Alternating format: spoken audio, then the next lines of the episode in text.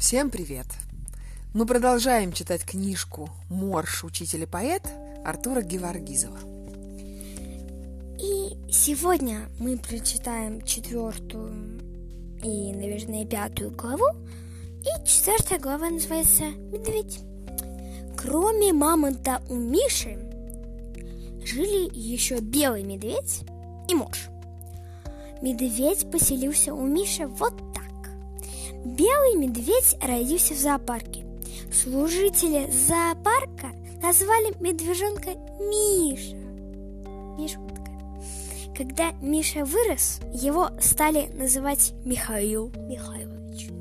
Однажды Миша, не медведь, гулял по петербургскому зоопарку и встретил в зоопарке своего старого университетского товарища. Бывает. Михаил Михайлович! Радостно закричал университетский товарищ. Игорь Семенович! Игорь Закри- Семенович. Что такое? Нет, пожалуйста, пожалуйста. Закричал в ответ Миша. Миша не медведь, не Игорь. Когда были студентами, называли друг друга по имени и отчеству. В шутку. Михаил Я ж- Михайлович? Я что ж тебя называю надо в шутку? По имени отчеству. Нет, Как нет? ничего страшного. Миша, не медведь и Игорь, когда были студентами, называли друг друга по имени отчеству в шутку. В шутку. А Михаил Михайлович – медведь. Подумал, что Игорь Семенович зовет его Михайлович – медведь. Разогнул прутья клетки, подбежал к Игорю Семеновичу и посмотрел на него с благодарностью. С такой благодарностью, что Игорь Семенович уже не мог отправить Михаила Михайловича, медведя, обратно в клетку. И, и что я с ним буду делать в однокомнатной квартире? Спросил Игорь Семенович Мишу, не медведя. Может, пусть на твоей даче живет? Она же у тебя на севере? Медведь не бурый, медведь белый.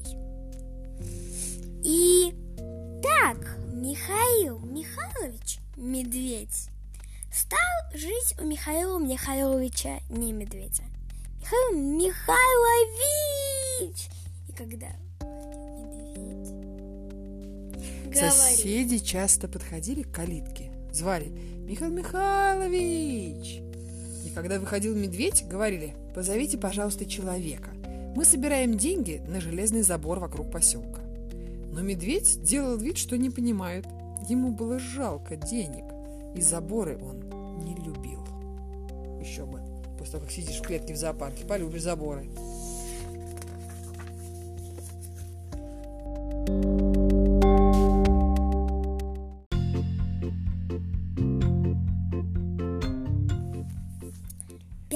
Глава. Морж. А морж у Миши поселился вот так. Дом бабушки Оли стоял почти на пляже, в 30 метрах от океана.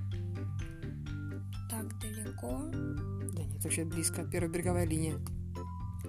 90-летняя Оля плохо видела. Однажды она сидела у океана, пила чай, смотрела на океан. Вдруг ей показалось, что кто-то тонет. Оля выбежала на крыльцо и стала кричать «Тонут! Там тонут!» Ближе всех к месту происшествия оказался Миша. Он каждый день плавал в ледяной воде 30 секунд. Закалялся. Миша, не задумываясь, бросился спасать тонущего человека, но тонущий человек оказался моржом. Настоящим. Закаленных людей тоже называют моржами, но этот был настоящий. Ну, бабушка Оля, Миша бегал по пляжу, чтобы согреться. Я из-за тебя заболею. Ты почему себе очки не покупаешь? А когда Миша пошел домой, Морж увязался за ним. Миша и топал, и, и хлопал. Морж не уходил, потому что ему хотелось остаться с человеком, который ради него рисковал жизнью. У Миши на участке уже была яма от мамонта. Миша заполнил эту яму водой, и получился бассейн для моржа. Соседи спрашивали, Михаил Михайлович, это морж? Зачем вам морж? Миша отвечал, друг, я ведь теперь тоже наполовину морж. Я сегодня 10 минут плавал в ледяной воде и не заболел.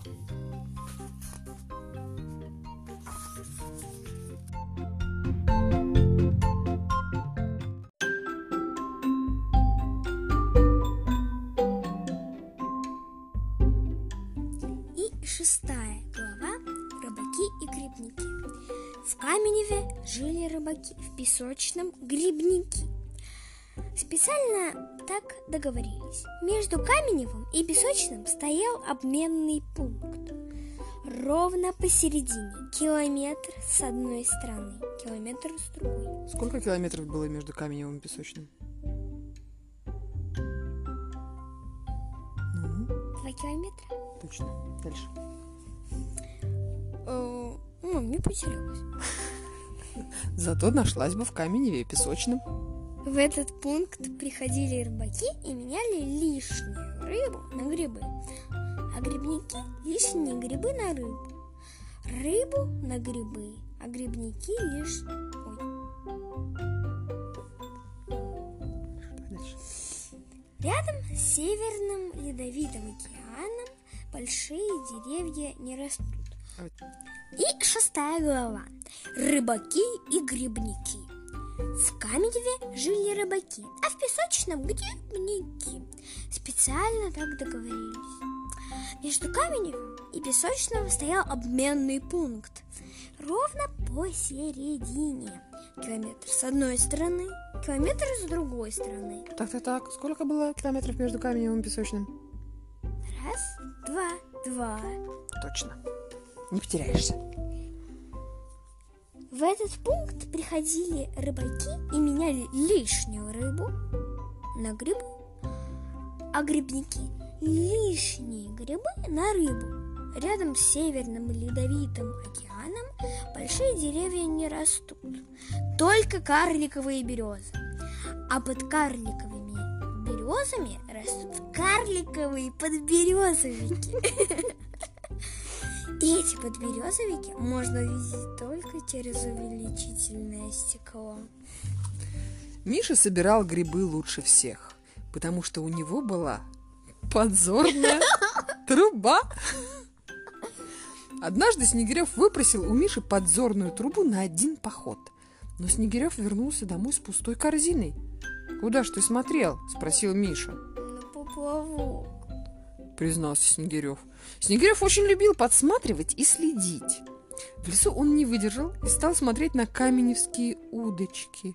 Так и простоял весь день на пригорке, следил за поплавком, не мог оторваться. «Так ты и без грибов, и без рыбы останешься», — вздохнул Миша. «Ходи лучше с лупой». А Снегирев усмехнулся и подумал, «Лучше я ночью заберусь к кому-нибудь в погреб и опустошу». Соседи сказали Мише, «Михаил Михайлович, зря вы водитесь с этим разбойником. Увидите, он вам когда-нибудь не вернет подзорную трубу». А Миша усмехнулся и подумал, «Пусть попробует. Я к нему за своей трубой с мамонтом и медведем приду». Все, спи теперь уже давай.